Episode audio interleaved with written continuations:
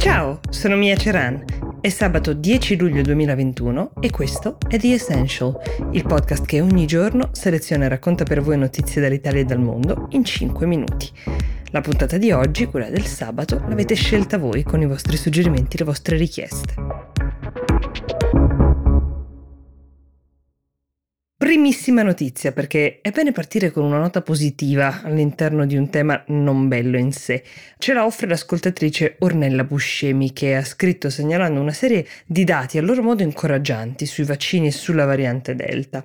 I dati vengono dalla Gran Bretagna che come sapete ha scelto di spostare l'allentamento delle misure di lockdown dal 21 giugno al prossimo 19 luglio, questo per un'ondata di casi eh, di variante Delta, quella nata in India che sta preoccupando anche noi, però il paese guidato da Boris Johnson ha, come ad esempio lo Stato di Israele, dei numeri molto interessanti da osservare anche per noi, sia perché la vaccinazione è stata capillare, sia perché l'impatto con la variante è stato molto serio, quindi possono essere usati per capire qualcosa anche in altri paesi come il nostro. La prima domanda che viene spontaneo farsi è i vaccini sono efficaci contro la variante Delta? Intanto ribadiamo, quando si parla di percentuale di efficacia, è efficace al 90% ad esempio, intendiamo dire che le persone che sono state vaccinate con due dosi hanno un rischio più basso del 90% di contrarre la malattia sintomatica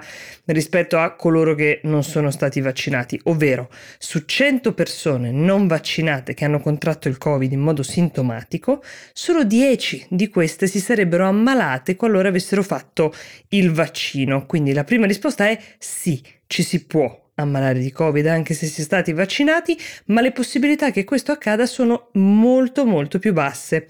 Ma di quanto esattamente? I dati che sono arrivati finora riguardano sia la variante alfa, che possiamo definire quella del Covid tradizionale, che la variante delta e si riferiscono a due vaccini, il Pfizer e l'AstraZeneca. Tutti i dati che vi sto citando sono stati pubblicati sulla rivista The Lancet, che è una prestigiosa rivista scientifica, vengono dal servizio di pubblica sanità inglese inglese. Allora, a due settimane dalla seconda dose di un vaccino Pfizer, l'efficacia contro la variante alfa, quella tradizionale, è del 92%, mentre contro la delta è del 79% per AstraZeneca rispettivamente 73% e per la Delta 60%. I dati per chi ha ricevuto una sola dose sono invece molto più bassi, quindi state attenti se avete fatto una sola dose del vaccino. Ulteriore informazione, l'efficacia di AstraZeneca, che vi sembra più bassa di quella di Pfizer, potrebbe in realtà metterci solo di più a crescere, quindi non considerate un vaccino necessariamente migliore di un altro in senso assoluto. Ma la parte più importante che giustamente ci segnalava segnalava Ornella è il dato che riguarda le ospedalizzazioni, perché quando si parla dell'arrivo di una nuova ondata, la prima cosa da capire è come terrà il sistema sanitario dei vari paesi, come terranno gli ospedali, se si tratta di sintomi parainfluenzali o di sintomi gravi per coloro che contraggono il virus, eh, ovviamente fa una grandissima differenza sapere se si finisce in ospedale oppure no. E qui c'è il fulcro di tutto il discorso, quello che dovrebbe servire a convincere anche chi ancora non si è vaccinato a farlo immediatamente. E su questo fronte si accorcia la forbice che c'è tra i due vaccini presi in esame. Con doppia dose di Pfizer il 96% non rischia di essere ospedalizzato, con AstraZeneca il 92%, questo per la variante Delta, per l'Alfa invece era 95% e 86% rispettivamente. Non ci si sbilancia per ora sul tema della mortalità, anche se i primi risultati che trapelano dai numeri che abbiamo sono incoraggianti. Però al netto dell'allarmismo per la nuova ondata, legittimo anche, questi dati che vi ho riportato finora dimostrano con chiarezza perché vaccinarsi sia importante e quando una fetta sufficiente di popolazione l'avrà fatto, anche il tema delle varianti non sarà più la nostra principale preoccupazione.